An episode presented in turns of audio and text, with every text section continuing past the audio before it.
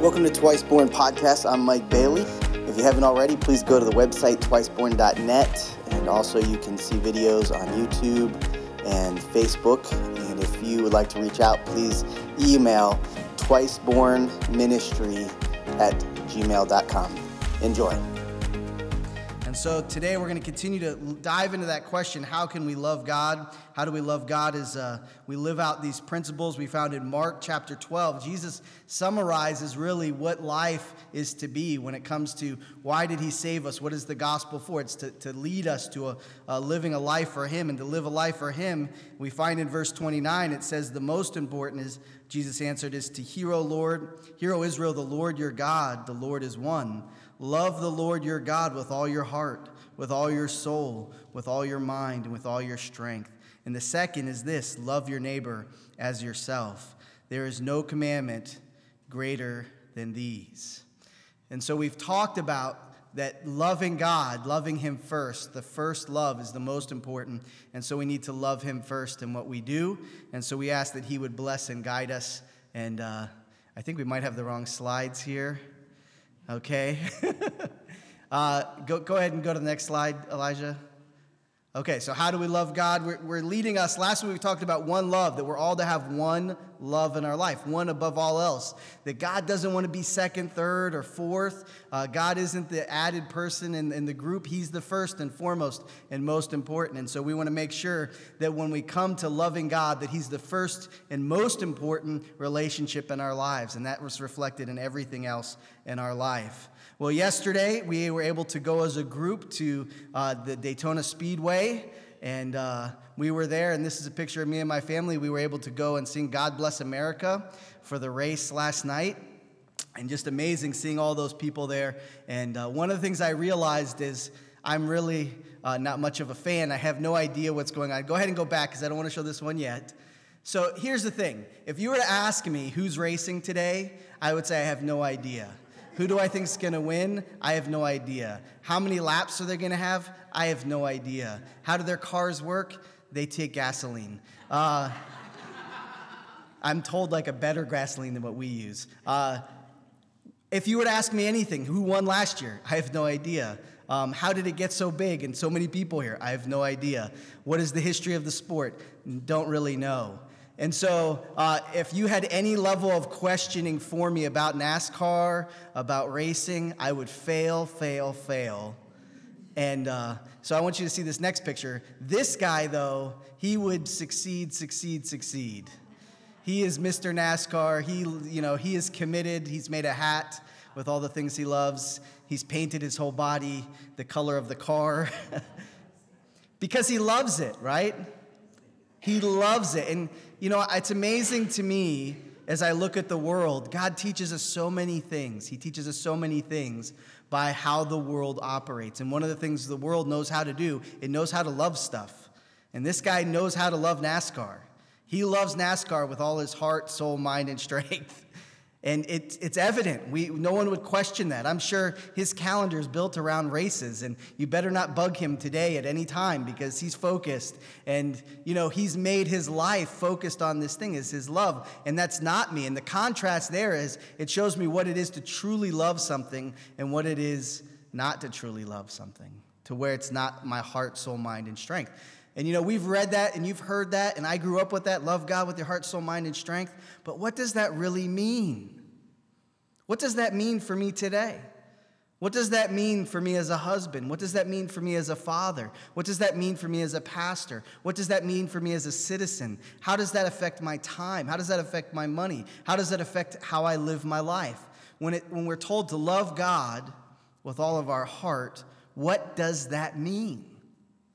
Because we can say things so often that it becomes deadened to us, and we don't really consider what we're saying. We don't really consider what it means to love God with all of our heart. And so that's my goal this morning is that we would walk away with maybe a stronger understanding of that, or maybe the Lord would speak into our life in a new way. But the question that we're going to ask as we go to the scripture is do we want to love God with all our heart? Do you want to love God with all your heart? Do I want to love God with all my heart? Do I want to be fully committed to Him? that He is at the very center of all that I am. And so we're going to precede His word with prayer. We're going to ask Him to speak to us, to challenge us, and to grow us as we look at this concept of loving God with our heart. Let's pray. Father God, I thank you for um, another day, a wonderful day, a Sunday, Lord. And though not everything in life is perfect, not everything is exactly the way any of us want it, we know that you're in charge and you're leading us to a wonderful place. And that, Lord, though many things in this life may fail us, many in, these things, in this life may be challenging, uh, we know that the life that is yet to come is perfect and glorious and beyond any of our expectations. Lord, we know you are holy. We know you're smarter than us. We know you're just. You care. Uh, you're more loving than we are. Um, you're, you're, you are uh, absolute in knowledge. And so, Lord, we submit to you. We ask as we read these words that were recorded for us so that we could understand you and understand ourselves, that we would receive these words, that they would impact our life, that they would impact our thoughts, and that truly we would understand what it means to love you with our heart and Lord, if there's any hardness in our heart, if there's any callousness in our heart today, that you would soften that, that you would give us a pure heart, that we would seek after you with our, our entire being. And Lord, we just ask that you would control the conversation. Lord, we, we ask that there would be no outside interference, that the enemy would have no impact today, that it would be completely your spirit, that you would guide this conversation, that you would protect us. And Lord, we look forward to your return. We pray this in Jesus' name. Amen. And so we come to this, this concept of heart, to love God with all of our heart. And so the context there is if you didn't know this, I'm sure you knew this, he's not talking about the physical organ of our heart. Um, because that would be very difficult to love God with our physical uh, heart because we really don't have much control. How many of you are telling your heart to beat right now? How many of you are telling, hey, uh, I need my blood to be going in and out and all and the oxygen to go in there and all the nutrients, all the things that happen occur within the heart? I need everything within my, my body to work appropriately. How many of you are consciously doing that at this moment? Guess what? None of us are doing that. God has made it, He's taken that off the list of things we have to worry about, which is really kind of Him, that you don't have to think beat, beat, beat, beat, beat, beat. Um, that would be horrible, wouldn't it? If you had to tell your heart to beat every time for you to live? So that's a blessing, and we should be very thankful for that. But you know, for most of us, and we're all aware of this, the thing that we do have control over is how healthy our heart can be or how unhealthy our heart can be. And uh, things like cholesterol, sodium, uh, fatty foods, these things have negative impacts on our physical heart. And interestingly enough, spiritual decisions that we make, whether we uh, consciously seek after sin, consciously uh, have habitual sin, things that we allow into our lives that we know we shouldn't, but they feel good, so we do it anyway, they also impact our spiritual hearts. In the same manner, to where the Spirit of God can't flow through us, just like the life giving blood cannot flow through us in our physical heart. It's interesting to note that the studies have shown people that have had heart attacks, they're given uh, medicines, they're given dietary um, plans for them to, to use and exercise. And over 80% of the people that know that there's a good possibility of them not uh, making it or dying from a heart attack will continue to live in a negative lifestyle even after given clear path of what to do. Because for most of us, life happens to us and we just react. And for most of us, we don't consciously think about our heart. We don't consciously think about what we're doing and how it affects who I am as a human. We just react. We get up in life. We get through the day. We try to survive. We try to keep moving forward. And we try to have some enjoyment through that process. And what I believe Jesus is teaching and what God's word has shown us is that we need to be very intentional when it comes to our love and what we're to love. And he says we're to love him not with part of our heart, not with a portion of our heart, not with a sliver of our heart, not to love God on Sunday only, or Sunday and Wednesday, or a part of the day, or when I listen to that speaker, or I listen to that music that I like no, we're to listen 20, we're to love God 24 hours a day, seven days a week, for our whole lives. To love God with all of it, with our heart, is to love Him at every moment. But there's a problem. We all face it, we all recognize it.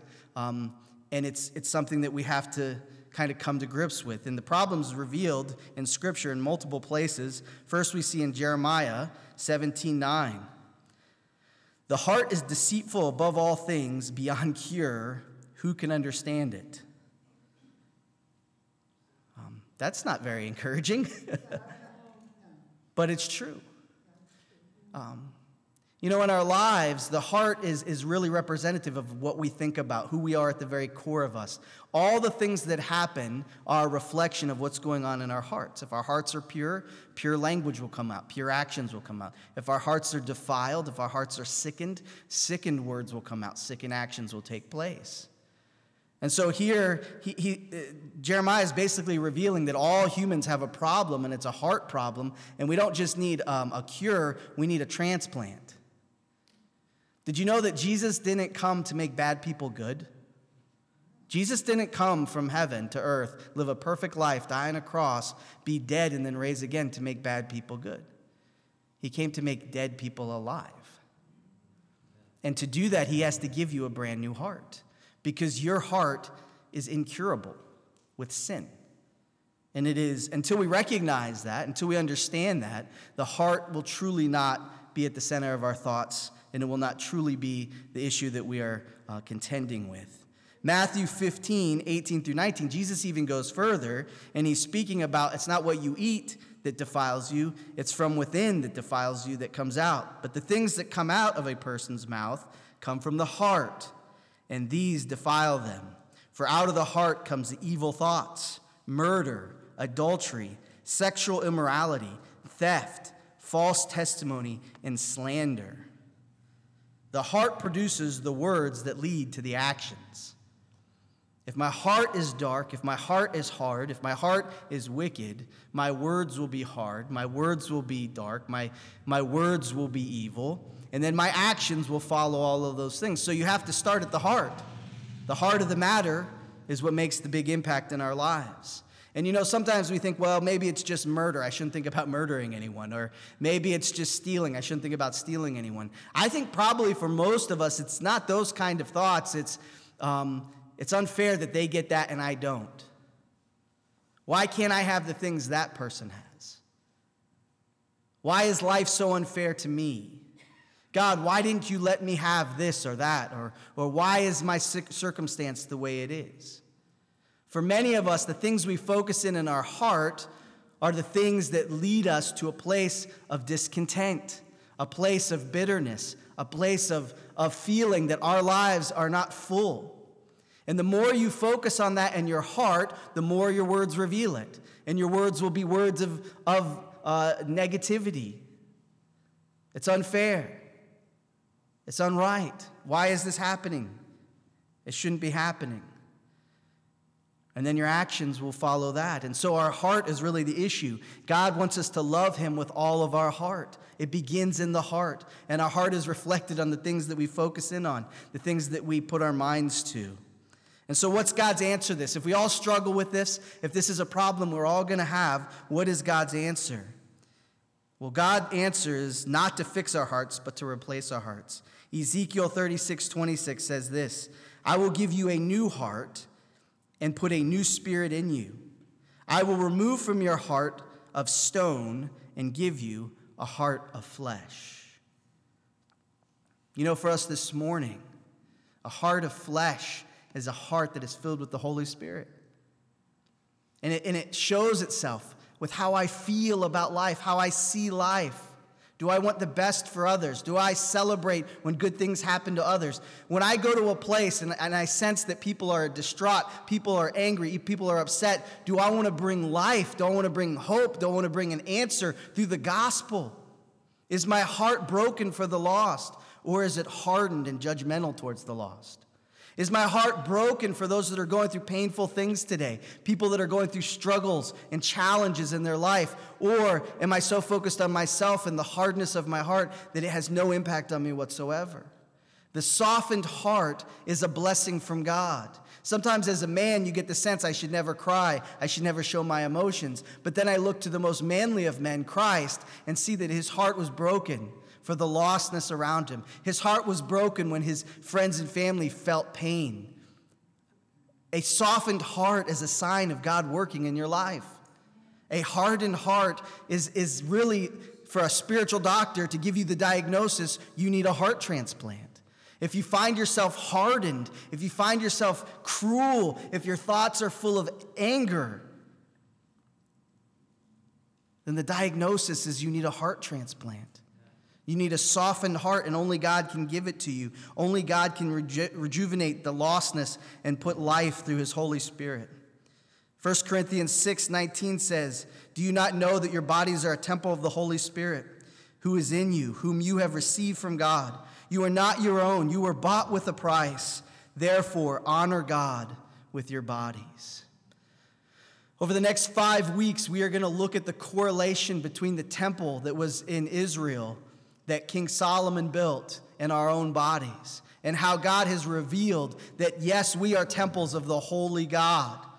If you study the temple, and I'm going to have my daughter Anastasia come here because I know that can be helpful if you have more visuals. So she's this is a temple that I actually purchased in Jerusalem. She's going to walk up and down the aisles and show you this is what the temple is to look like. This is a visual representation of the temple.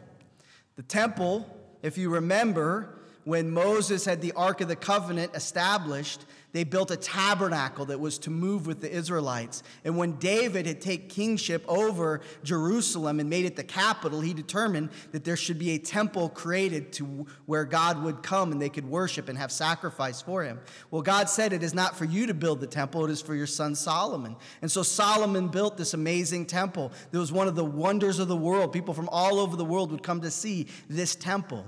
But this temple was a reflection, and as we look at it over the next couple weeks, we're going to see that this temple is a visual of us as people. That when you become a, a, believer, when you ask Christ to come into your life, just as the temple got the holy place at the very top, the pinnacle of the temple was the Holy of Holies, that was the place that the Holy Spirit of God dwelt. And he took residence within the temple. It's interesting. This is a diagram of how King Solomon's temple was built. It was a reflection of the tabernacle. It was very distinct. And we're going to talk about these different areas, but there's three key areas that you need to be aware of. There is the court, which was on the outside. And this is where you had the basin where the priests would wash their hands. This is where you had uh, the bronze altar where they would sacrifice uh, those sacrifices that were brought for the, for the sins of Israelites and those who came with sacrifices. And as you entered, there was the court of worship. And this first court was a place where only priests could enter.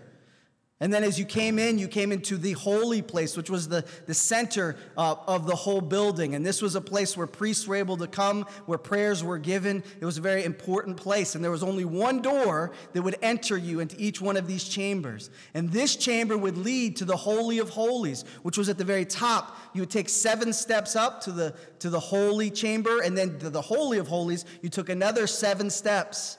And in the Holy of Holies, only the high priest, one time a year, could enter that place to give sacrifice and prayer for the people's sins. And as we look at this, we see that, that we're told we now are that temple. That temple, what like Jesus said, was completely destroyed. Titus came in in 70 uh, AD and he tore down the temple. There's no place there anymore. He even pushed the rocks over so that not even a rock would stand. The temple is gone. There is no more temple sacrifice. You and I are the temple. And in our temple, we're going to see as we look at it over the next few weeks, we can either allow the Holy of Holies to guide our heart, to guide our thoughts, to guide our actions. That the Holy of Holies is, is, is guiding every part of who we are. And we love Him with all of our heart, with all of our soul, with all of our mind, and all of our strength. Or we'll see that the priests brought in false idols, and there were compartments that were built three levels up around the entirety of the building that were there. You know what they were supposed to put in these cabinets, these, these private quarters? They were to keep the writings of God. They were to keep the scrolls of God. They were to keep the accounts of what God had done for the Israelite people. And you know what the, the priests did? They brought in idols of Baal because they were private places and knew no one would know about them. And here you have the Holy of Holies, and within feet of it, you had these false idols that these priests were also worshiping. And you know, today, when we struggle in this way, even though we are saved, even though we know that our eternity is set, we still have these places in our life where we hold on to bitterness, we hold on to anger, we hold on to resentment. We let things linger and stay in these compartments in our lives. And though the Holy of Holies dwells within us, we do not love him the way we're to love him because we have quenched him through these false idols that live within our spirit as well. And so when we consider the fact, that we're to love God with all of our heart, He must dwell within us, and He must dwell in every area of who we are. We are more than just physical bodies, we are actually temples of the Most High God. Philippians 4 8 and 9, it tells us how we're to do this. How do I make sure that I clean out those areas that are around uh, my heart. Finally, brothers and sisters, whatever is true, whatever is noble, whatever is right, whatever is pure, whatever is lovely, whatever is admirable, if anything is excellent or praiseworthy, think about such things. Think about such things. Do you know your challenge? Your challenge isn't telling your heart to beat. It's telling yourself, stop thinking about that and start thinking about this. Stop thinking about how unfair, stop thinking about all that list of things that pull you away from God, those things you know are not of God, and say, I submit those to you, Lord. I don't want those in my mind. I don't want to continually think about these things. I don't want my mind to be focused on the things that are destroying my heart so that I cannot love you with all of my heart because my heart is torn between you and this and this and this and this and this. And these things are pulling me further and further away from you. When I want to be close, I want to be fully committed, I want to be fully in love with everything that I am. And so we are to focus in on things that are true. You know what is true this morning? God loves you. Did you know that God loves you? You're worthy. You know why you're worthy? Not because of anything that you have done but everything he has done. He tells us we were bought with a price. That means you're valuable.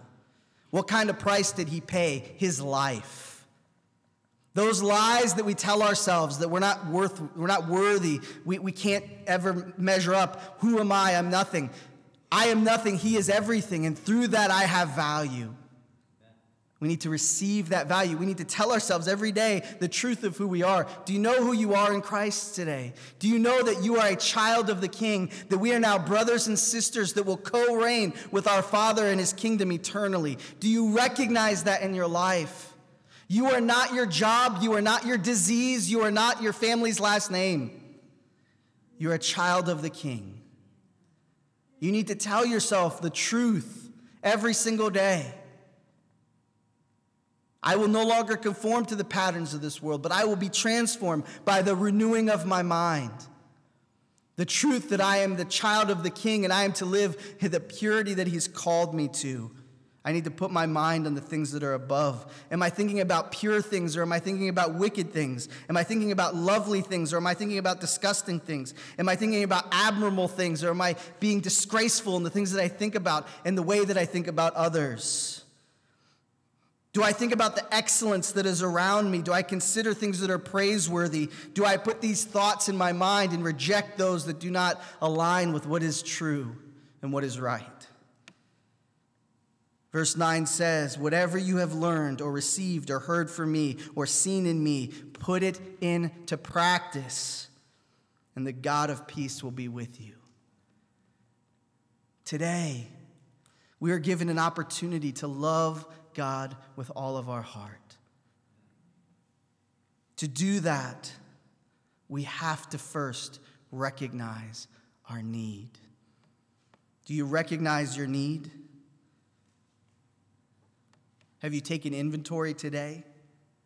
You know, the easiest way to find out my need is listen to my words and look at my actions. Just rewind that back, that'll tell me what my heart is. Are my actions pure and just and noble and righteous? Are my words uplifting and holy and pure and just. Because those are the reflections of my heart. And the truth is, let's be honest, it's not what we say in public, it's what we say in private. It's not who I am on this stage, it's who I am when nobody's looking, nobody's listening.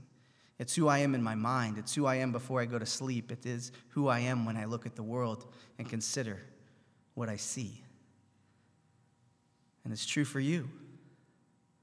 And so this is not an easy task. This is a lifelong task of every day committing to love God with all your heart. Will I love God with my heart in the morning, in the afternoon, in the evening? Will I love Him before I go to sleep and when I wake up? Will I love Him with all that I am? How do we apply this? Take inventory on your heart this morning. If you were your own spiritual doctor, what diagnosis would you give yourself? If you were to take true inventory on your heart, if you recognize some things there that need to change, if you recognize some things there that need to be healed and need to be corrected, don't try to do it on your own. Don't try to fix it on your own. Ask God for a pure heart. Ask God to heal you and believe that He will. Ask God to be there in your thoughts. Ask God to intervene in whatever it is that is impure so that purity can reign in your life. Commit to loving God with all your heart every single day. Every single day is a new opportunity, but also a new challenge of saying, I will love you with all my heart today. I will love you with all my heart when it comes to my spouse, my kids, my money, my time. I will love you with all of my heart. And then a big one that I think is important befriend people who love God. Make close friendships with people that love God. You know, it's a lot easier to love God with all your heart when you meet with other people that love God with all their heart on a regular basis. One of the joys of my life is getting together in groups and talking about spiritual things. One of the most powerful things in my life is getting together with like minded believers and hearing what God is doing in their life. It's what sustains and grows and empowers you to love God with all your heart. And so, what is God telling you? What is He saying to you today? Psalms 51:10 says, "Create in me a pure heart, O God, and renew a steadfast spirit within me." Have you made that decision to love him with all your heart? You know, to love him with your heart, you have to be twice born. You have to be born again. Maybe that's the first step. Maybe you need to repent of your sin and believe in Christ as your Savior. If that's you today, I would love to pray with you, to encourage you to begin that walk with you. But if you've made that decision and you're living for the Lord today, that means you have an opportunity.